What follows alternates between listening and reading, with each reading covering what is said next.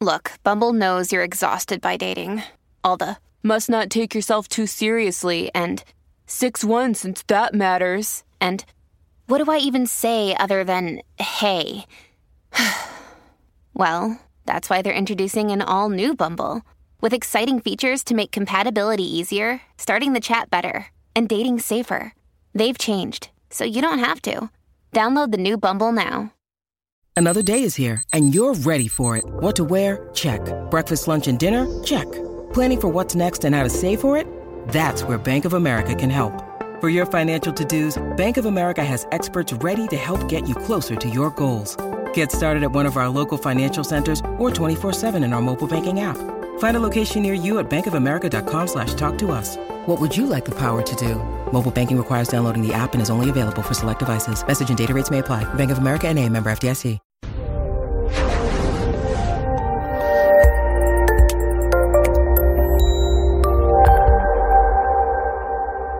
Like to welcome everybody to today's presentation. We are going to be talking about hoarding, hoarding and conquering the clutter with Elaine Birchall.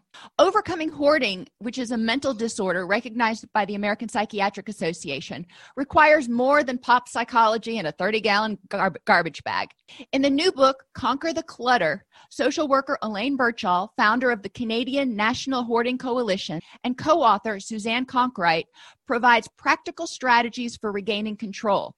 You can find more information from Elaine at www.hoarding.ca to learn more and to buy her book. You can also find her book, Conquer the Clutter, on Amazon. So, welcome to you today, Elaine. Thank you. Thank you for the invitation. So let's talk a little bit. I don't know much of anything at all, I should be um, ashamed to say, about hoarding. So tell me a little bit about how common is hoarding disorder? Very, very conservatively, it's five to, we can prove five to Right. six percent, but Wow. I can't go anywhere and mention the word hoarding where I'm not getting a self referral, I'm Mm-hmm. concerned about a loved one, or my neighbor, or I think a friend of mine is. So I know that we haven't proven the real depth of this, the real prevalence. Right. And and I know one of the things that we are going to talk about a little bit later is what prompts people to become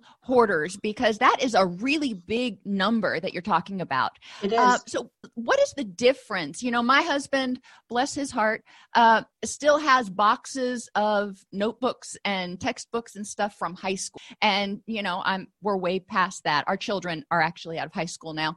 Um, but you know, he's probably not a hoarder. He's probably just a clutterer. So what is the difference between hoarding and cluttering? So basically, it's a question of proportion and where the need comes from. Okay. With cluttering, many people live with clutter and they undo it and they do pretty well for a while and then they kind of lose ground and things build up a little and then they get on top of it. So, cluttering is basically when you do have what most people would describe as a few more things than you actually need and they're in the way. But you have a far easier time on a regular basis to maintain it. All right. And you don't invest emotional, you don't make an evo- emotional investment in your things, uh, in, in the number of things that an individual living with hoarding disorder does. Okay. So let me ask you a little bit. Uh, one of the organizations I volunteer with is uh, called ARC, and it is an organization that unfortunately is called out on a regular basis to intervene in animal hoarding situations. So is animal hoarding different than object hoarding? Very different. Very Okay. different. Um, so maybe a little later on we'll go through the different types, but just thank you so much for raising animal hoarding. No one does. Um, thank you, thank you, thank you, because the person themselves is um, usually inadvertently um, causing severe distress, um, not just to themselves, but to animals who are basically through misguided attachment uh, misguided needs, um, holding those animals hostage. And I, I know that's a strong word, but they are. And it, it's confounding because of the the love and the devotion and the well meaningless that the people have. Animal hoarding, there's no easy, simple hoarding situation. Mm-hmm. It's right. a complex disorder coming from a, a confluence of, of vulnerabilities. But animal hoarding is easily the most complicated. There are five psychiatric subtypes, subsystems um, that explain to the best we can animal hoarding. So it is complex. Right. Okay. And I know we'll get back to that in a second, but you've alluded a little bit to the difference between hoarding and cluttering is it's partly emotional attachment to the things, why it happens, to the degree that it's happening. Are there any clear signs that people can look at and go, hmm, I think I may have or my loved one may have crossed the line and they may be a hoarder? Absolutely. I'm going to refer you to tools and tips because the tools for self identifying are, I've, I've developed many and they're on my website hoarding.ca so if someone is concerned about whether they are or they want to kind of take a first scan at someone the situation someone they love is living with and they know them well enough to do that um, go to hoarding.ca and look at the quiz. It's under the resource tab and the quiz's name is are you a hoarder in the making? Now i developed that tool for people who don't feel ready um, to maybe self declare or they would feel exposed. And it actually is um, a text version of the criteria in the DSM 5, the Diagnostic Manual of Mental Health. And so it is a valid tool. You're going to come out of that not with just any old answer. You're going to come out with a rating of your risk and and then recommendations given the risk level that you rate um, what your next step would best be. Okay. Um, so you alluded, alluded earlier to the fact that there are multiple types of hoarding. Can you differentiate the five types of hoarding for us? Absolutely. When you look at hoarding it's a continuum of relationship basically all right, and vulnerabilities. So you're going to hear, if you read literature, you're going to hear it described by other names, but I started to develop um, a standard for the language to describe hoarding that relates to some other verifiable scientific standard. So when you're talking about standard hoarding, and the reason I call it standard hoarding is because it meets the standard. There are three criteria maybe we could talk about next. And under standard hoarding, there are basically three subtypes. The first is indiscriminate hoarding. Indiscriminate hoarding is where someone is highly cued, highly triggered by all manner of things, and really everything you can think of can and is hoarded beauty is in the eye of the beholder.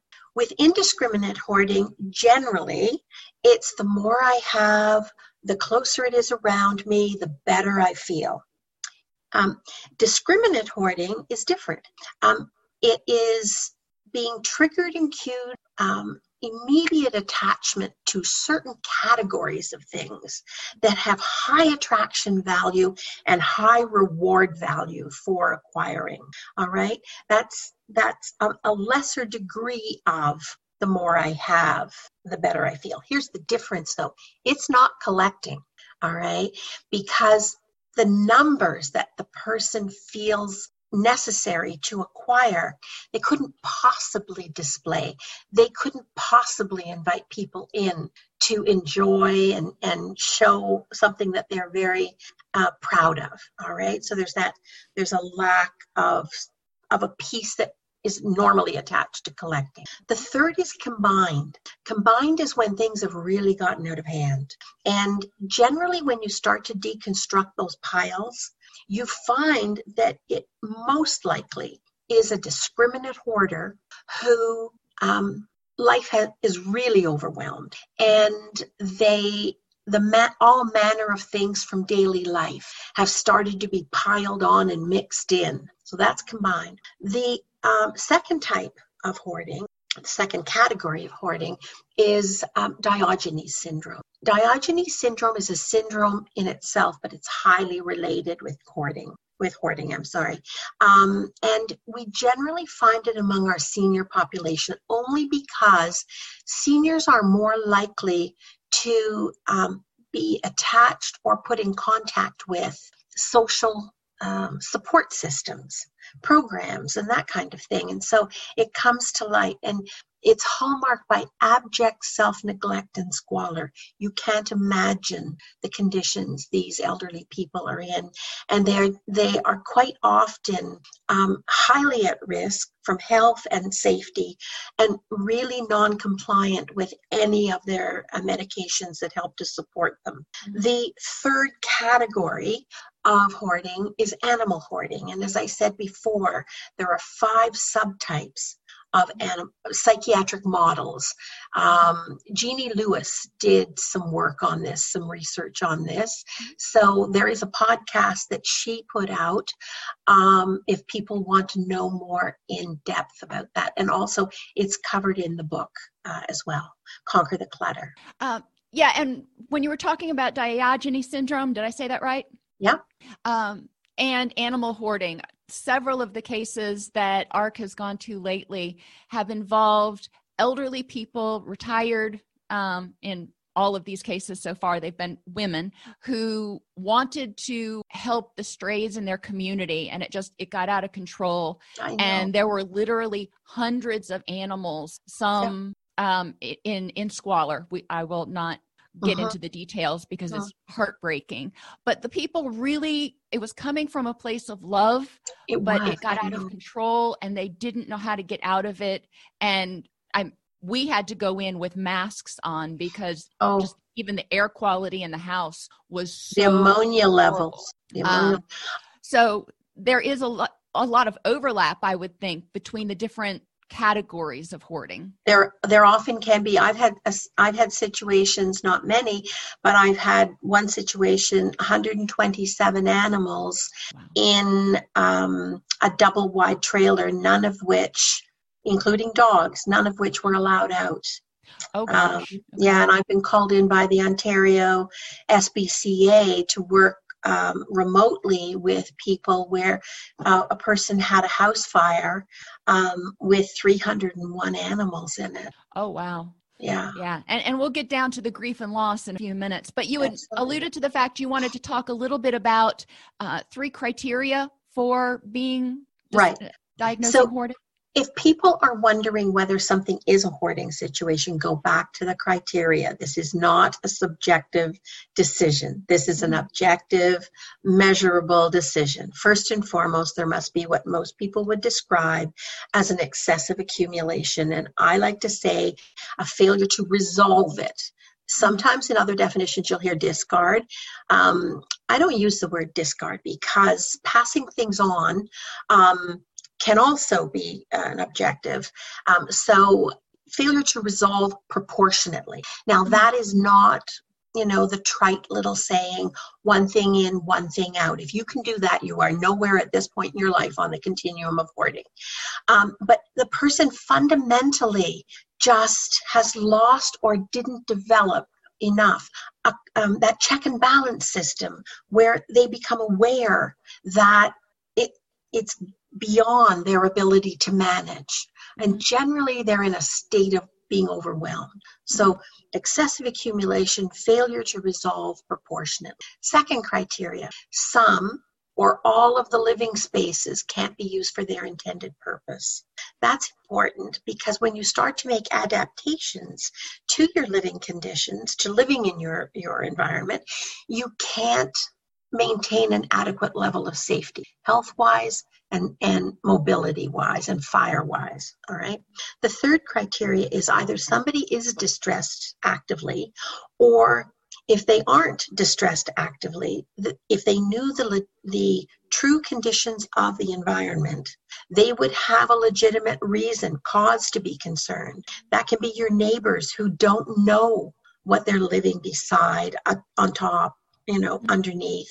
And they are at the same risk or more because they don't take uh, precautionary measures. Mm-hmm. So they don't know to be ready for increased risk. Could be your mortgage company, your home insurance. It could be bylaw, property standards, the fire department, children's services if there are children involved, services for the elderly if elderly are living alone in these conditions or with another family member um, who hoards. So there are many ways for living in a community, living in society. We get benefits from that. All right. And we don't have an absolute right to, it's my place, it's my say. If, mm-hmm. if you raise the risk level sufficiently, you are, without maybe realizing it, putting your community at risk as well. Right. Is it possible, and this isn't something that, you know, I we talked about prior to this, so you may not have an answer. But I'm thinking of a couple of people that I've worked with who, in some aspects of their life, they are ultra controlling and you know they keep things like their email is completely um, cleared out every single day and yada yada. But other aspects of their life it almost appears that they're hoarding. Um, mm-hmm. you know is is that common or just so, going with your gut instinct? No no no. I know. Uh, about 50 names just flashed through my mind. Um, there is nothing that says that an individual who hoards is dirty mm-hmm. or that the environment is dirty that they are um, damaged flawed individuals who don't mm-hmm. function well the number of physicians I've had a few practicing psychiatrists. The number of lawyers I've had is astounding. Mm-hmm. Teachers represent probably a third of my uh, client mm-hmm. group historically. Um, translators, um, also researchers. Um, there's nothing that says that the individual cannot be an extremely high functioning individual. I've even had a judge all right, extremely high functioning individuals in their professional life. But when they come home, one of the stories in the book, for instance, is about um, um, an award winning lawyer, all right, who came home to his environment um, and had to climb up two feet to get in the door. Um, okay. A practicing psychiatrist who had a double plus garage 70 to 80% three dimensionally full of unopened shopping channel boxes. They also okay. went bankrupt right. um, because hoarding is not an inexpensive habit. True. So, why do people hoard? You just listed a bunch of people who, you know, the general population would think these people are not stressed about money. Um, you know, what would what would cause somebody to hoard? So, there are three paths to being at higher risk. We don't actually know what causes it. We haven't we just haven't found that that magic answer yet all right but we do know that it can be um, a confluence of vulnerabilities stressors and circumstances that fuel now i've come I, I don't have scientific evidence for this, but I have 19 years of working with people, all right, and I've, I train all across North America. I counsel as far away as Hong Kong and Germany and Britain uh, remotely. So, a lot of people. I have come to think of hoarding almost as an opportunistic disorder where you probably need to have some level of predisposition, and that is played out in some of the research that has been done, for instance, the three paths. There are um, genetics is one. We do know that there are three chromosomes with markers in common in some types of hoarding. We don't know enough about that, but that is an interesting correlate. Mm-hmm. Um, the other thing, too, though, is there is a fourth chromosome. John Hopkins University Press did a collaborative study of uh, familial pattern of OCD and hoarding, and they found a correlate with a marker on chromosome 14. Hmm, okay. If you look at that genetic predisposition, now not everybody who has that is going to hoard. There hmm. still is that square, that four part square that says X number of people will have it recessive and have it dominant, right? Mm-hmm.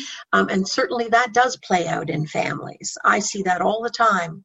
Um, if you look at the power of modeling behavior on top of that, mm, it's very hard if you are raised with um, family values, family fears, family stories. Um, modeling behavior is very powerful with people. It's hard to hit a target if you don't know what the target looks like. The second path um, is a defined list of other comorbidities that coexist at their own prevalence, relationship prevalence rate with hoarding disorder. Mm-hmm. They usually um, pre existed, even if the person didn't realize it. And the reason I say that is I thought I was imagining things. Um, a few years ago, I had a, a number of people who either had clear vulnerability, clear behaviors for um, adult ADD and ADHD. All right? mm-hmm. And they also hoarded. Mm-hmm. I had other people who hoarded, and as I got to know them better, I thought, there's that ADD and ADHD again. Like maybe you don't tick enough boxes to qualify for the disorder, but you're certainly living with many of the challenges. So I went down and I took a summer course um, that Harvard um, offers, um, and it was paired up with Beth Israel. And John Ratey um, was the presenter. He certainly knows more than enough about adult ADD and ADHD. And I learned that there's a 20% correlation uh, between uh, ADD and ADHD and hoarding. So the other, some of the other more common comorbidities are, of, co- of course, OCD, obsessive compulsive disorder, obsessive compulsive personality disorder, ADD and ADHD, uh, depression and anxiety. If you think of the number of people in North America, well, in the world, who half the Western world is depressed and anxious, right? Um, you've got addictions. Um, now, the thing about addictions is that it is one of the comorbidities that preempts any successful consistent, sustainable success working on the hoarding until it has been um, better dealt with and managed. It just it just seems to take over. You've got mm-hmm. schizophrenia, you've got autism. I don't see a lot of autism in my practice. Um, but I have seen quite a few individuals with Asperger's, which is mm-hmm. on was attached on that continuum. Of, um, there's social anxiety, social isolation alone is also com- comorbid, and there are other dementia, Alzheimer's.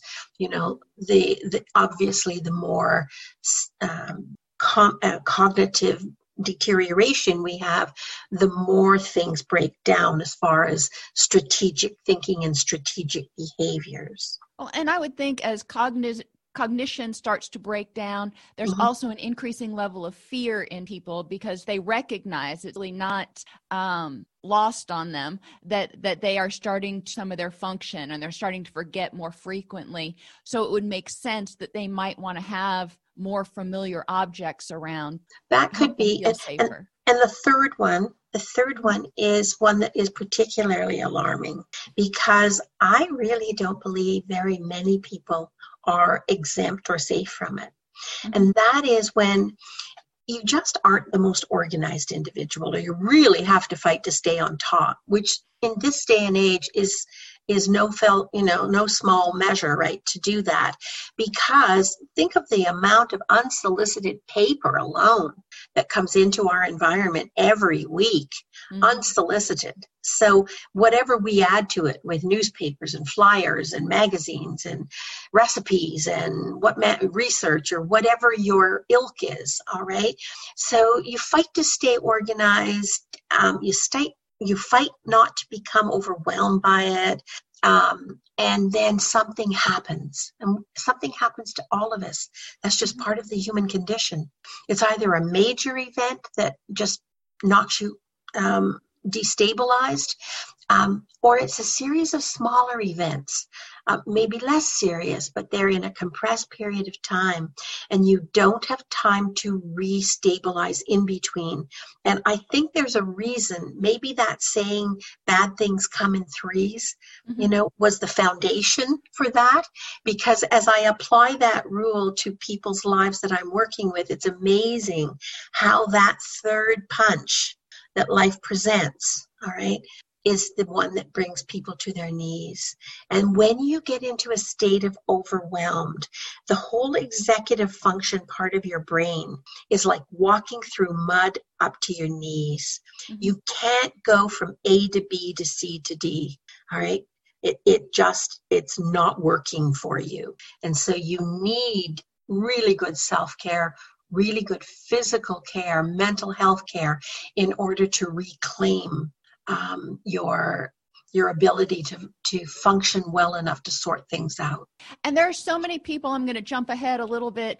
Um, there are so many people right now who are struggling with a lot of those things, with depression, anxiety, completely overwhelmed due to coronavirus and lockdown. I'm wondering what your thoughts are. I mean, I know there's no research about it yet because this mm-hmm. is totally new, but I'm wondering what your thoughts are in terms of hoarding during this period, if it's getting worse, and what it's going to look like over the next six months, two years mm-hmm. as people mm-hmm. struggle. I know my husband's grandparents lived through the Great Depression, and I still see a lot of not hoarding, but mm-hmm.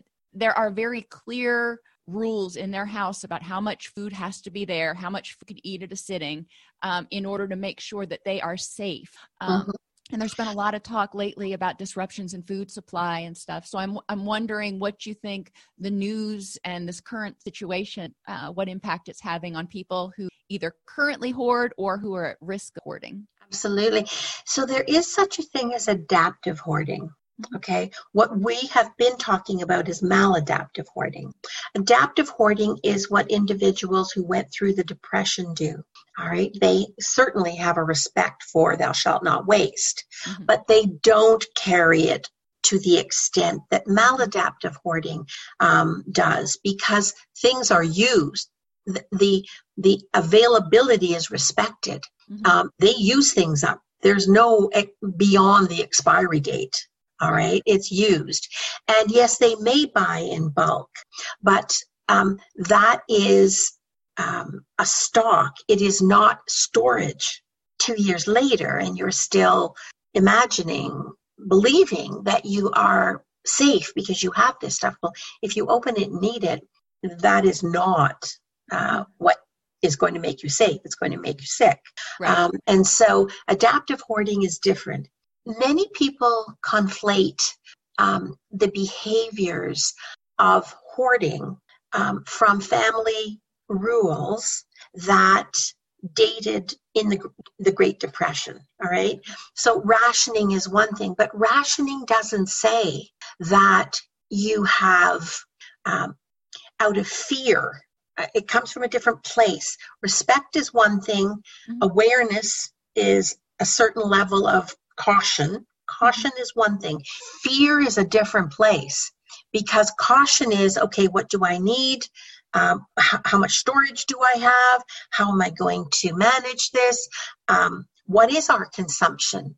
Um, and also economics. At the same mm-hmm. time, they're managing their finances as well because they know that when they need to replenish this, they need to have the funds to do that right? So mm-hmm. there's there's that ba- you see where that balance is? Sure. that in, innate balance in adaptive in hoarding it all looks like the same thing but it comes from a place of fear.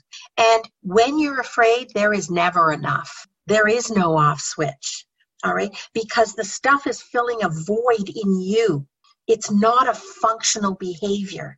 Um, and you you overspend and then maybe you don't have the finances i've got a client right now who um, we got the whole back part of the house one two or three big bedrooms in the back and and you know she's not a wealthy woman um, and they were clear and now in my last counseling session with her, she said, I just as we were getting ready to hang up, she said, Oh, I have to tell you something. She said, um, that whole back bedroom is full of hand sanitizer, um, uh, wipes, and toilet paper, like full, full. I can hardly get in the door. Um, so you see where that fear response, other people bought X number of other ro- additional rolls, right? It, it comes from a right. different place and goes on to a different extent.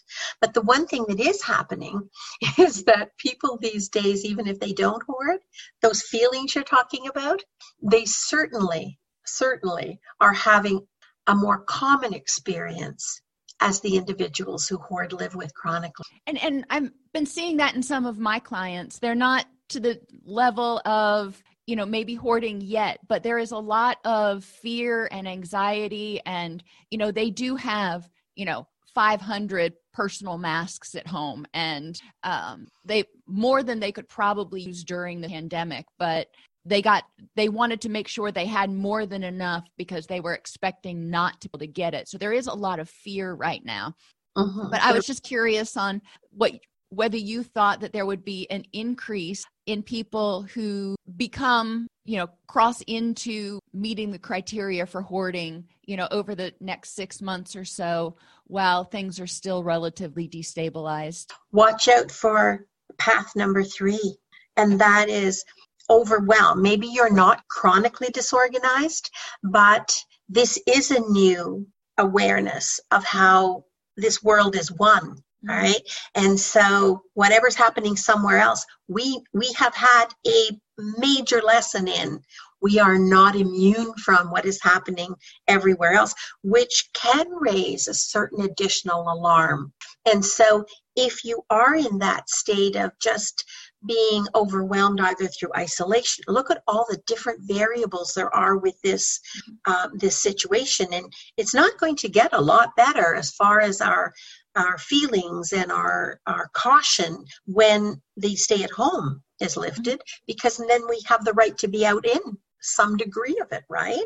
Mm-hmm. Um, and so watch out for that because when you're vulnerable, when you feel overwhelmed, it's not just an individual who hoards who has their executive functions start mm. becoming like fudge all right it this is a normal human condition we are mm. all susceptible to that so the question i would ask so you don't end up way down path number 3 before you realize it is how are you maintaining and taking care of your physical health and your mental health how are you doing that? Because even when you are staying at home and you're more isolated, you don't have the stimulus, you don't have the, the resources, all right, there still are ways. And I would ask people every single day to set three goals, all right? One is find the joy, the fun, and the play in every single day. That's your fuel. Mm-hmm. The second goal is remember, you are a growing, learning, developing human being, and your mind is happier and in better shape if you remember what you're good at and do a little more of it. Something you wanted to know more about. You have all the time in the world now to research it, to know more about it, or something you love to do bake, knit, cook, uh, word puzzles get better at it. All right. And the third is honest to goodness, just boring old work. Set aside maybe 15 minutes, half an hour every day to maintain your environment because when that starts to get out of shape, it's insidious how that is like boulders on your shoulder. You don't even really become aware of it, usually until it's way past um, your normal level. We have something in our house that I've always sort of pseudo lovingly called flat surface itis. And, you know, itis means inflammation. And whenever flat surfaces in my house are cluttered, it drives me absolutely bonkers. So as my kids grew up, if I came into a room, I'd say, uh uh-uh, uh flat surface itis, gotta go. Um, because that's for me, that is the beginning of starting to feel out of control. I've also talked to a lot of people lately, and it's not really, and it kind of plays on what you were saying, but maybe they are taking care of their house maybe they're not you know their uh, environment but a lot of people are not bathing. It's just like they get up in the morning they don't get out of their jammies they laze around the house all day long or maybe they even work from home all day long. But i've talked to countless people who have said i can't remember whether it's been two or three days since i last took a bath. And in our culture, that is to me an indication that people are really struggling. Their circadian rhythms are probably getting a little bit out of whack. So that also may, and I'm asking, I'm not stating, that may be an indication that somebody is starting to get to that point of overwhelmed. Love that. It's uh, that that uh, flat surface itis. That is the first. That is like a wonderful um, alarm bell that goes off because that is where it starts first for uh, flat surfaces. One of the things i'm doing a podcast every wednesday morning it's free on zoom. Um, my that people have to email me to get access to it though because of the unfortunately the zoom bombing. Um, and so it's elaine.birchall at hoarding.ca um, it's wednesday mornings 11 o'clock until noon um, and it's free. It's an Ask Me Anything. Send me your questions ahead of time and I will answer them. But I also do an education piece on it. And one of the things I'm asking my folks to do when they start to realize, you know, nothing really matters. What day is this again? um, or that was just you know and the news comes in you know the death rates the the the incident rates the all the tragedies that happen you know um, suddenly they're like in tears you know they're having so much more emotionally loaded at a time you can't carry that load um, i ask people look every night take a bath or a shower and wash off that day and that way and tell yourself Tomorrow's a new day. I carry nothing with me, okay? From this day, tomorrow is a fresh start. Whatever went well, I still know how to do that. I can still do it. Whatever went poorly, it's gone. I don't carry it today. And it's just kind of a visual, kinesthetic kind of tool to use something that is right there and available um, just to give yourself a message of sustainability. Sustainability. I love that imagery. And even going further with that, more than, in addition to being kinesthetic, you've also got when we take a bath, most people or a lot of people um, use something, whether you know it's soap or perfume or powder or whatever it is afterwards, that smells good, that's soothing, that's calming. So it also can be a lift to people's senses to get them back into a um, pleasure chemical in sort mm-hmm. of mental space. So we've talked about anxiety being a trigger or one of the factors that may contribute to the development of hoarding. And I would imagine for some people, grief and loss may also contribute to the development, but also in recovery from hoarding disorder or uh, however you want to phrase it.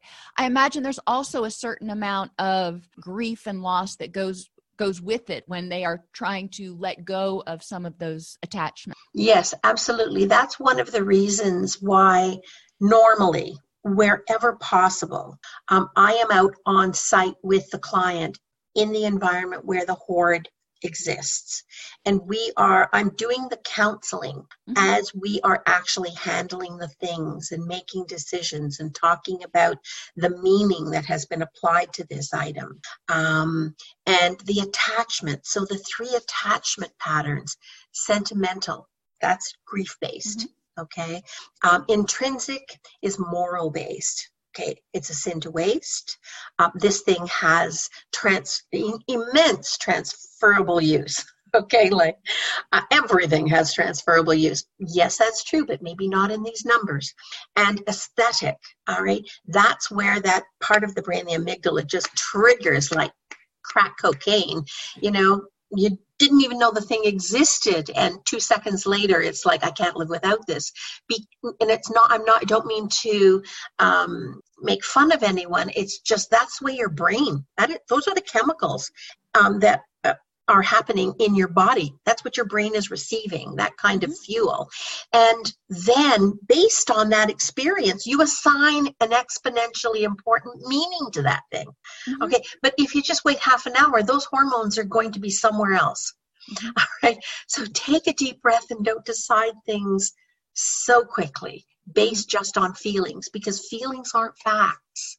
Feelings are a hormonal response to a trigger or your or a, you, a vulnerability that you have um, to something. And so just put that other side you know the left brain right brain balance decision. You don't have to decide right now.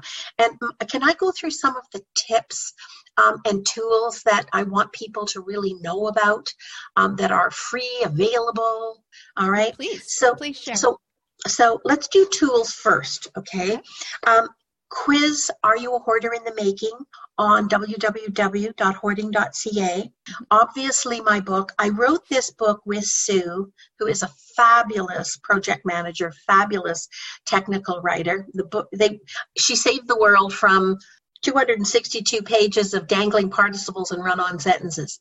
Um, and so the book has 27 tools, um, and there also is um, on Johns Hopkins University Press website another 47 um, that we couldn't include in the book um, because it would make the book too big.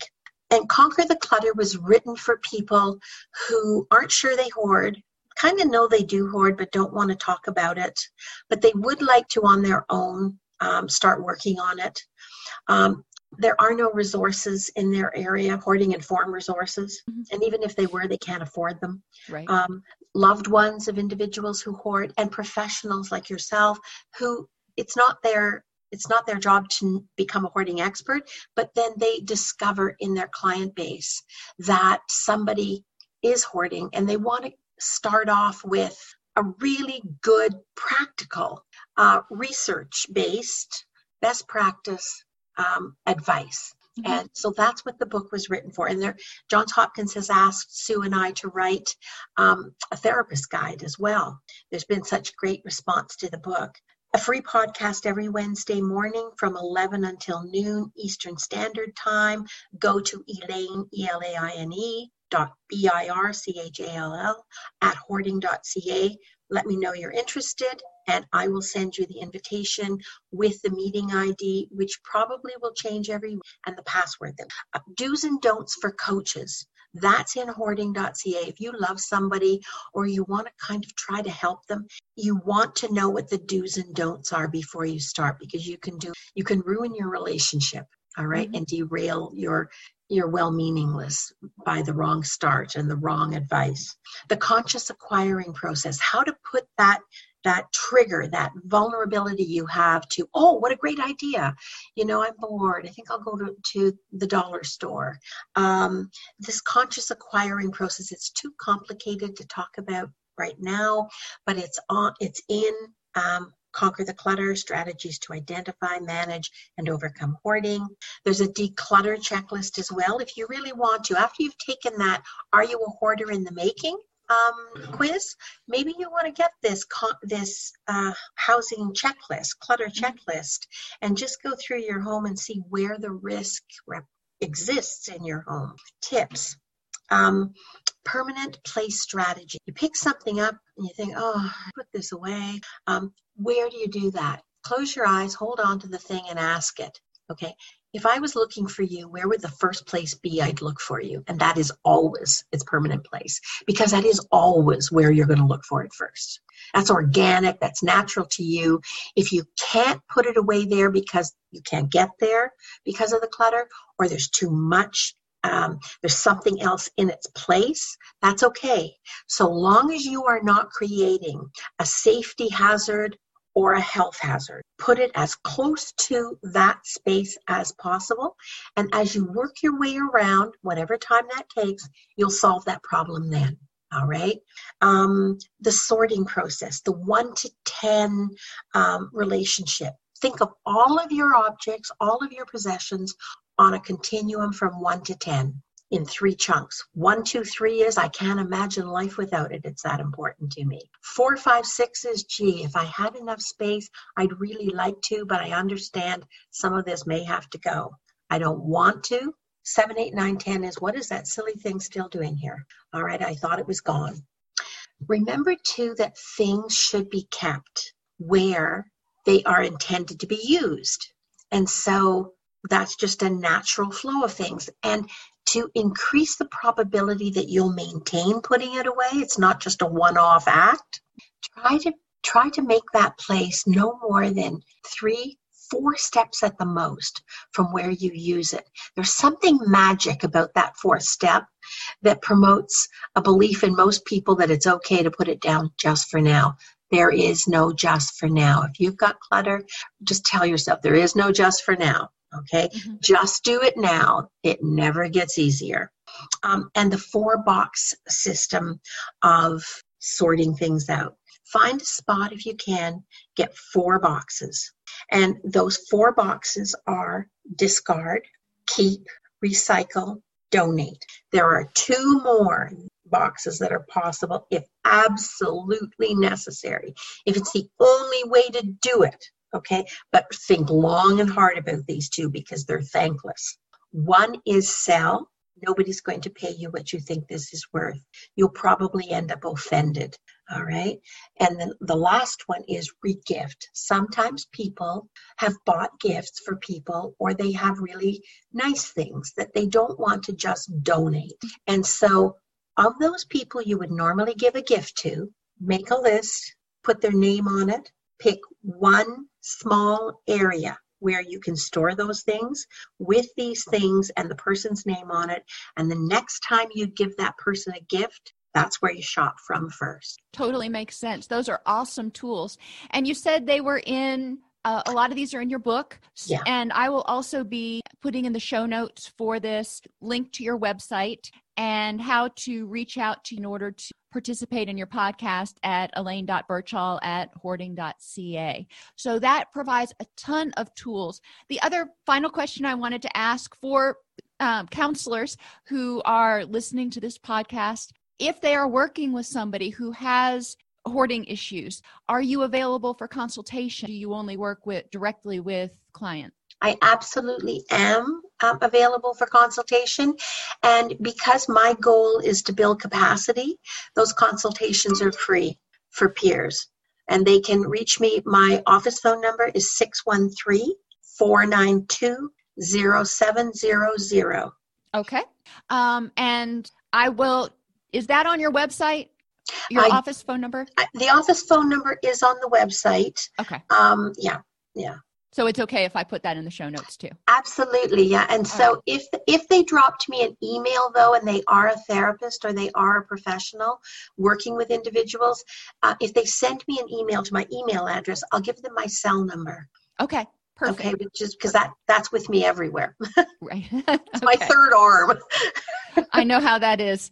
Um, well, thank you so much for being with me today, Elaine. And I really appreciate everything that you're doing, bringing to light the issues um, that people with hoarding disorder face. And as I said earlier, it's one of those issues that is kind of near and dear to my heart in terms of animal hoarding, because I work with that on a seemingly daily basis. So I appreciate everything you do, and I look forward to maybe uh, talking with you when you get that therapist guide out. That's great. Thank you so much for the invitation. Thank you. Between writing notes, filing insurance claims, and scheduling with clients, it can be hard to stay organized. That's why I recommend Therapy Notes. Their easy to use platform lets you manage your practice securely and efficiently. Visit therapynotes.com to get two free months of therapy notes by just using the promo code CEU when you sign up for a free trial at therapynotes.com.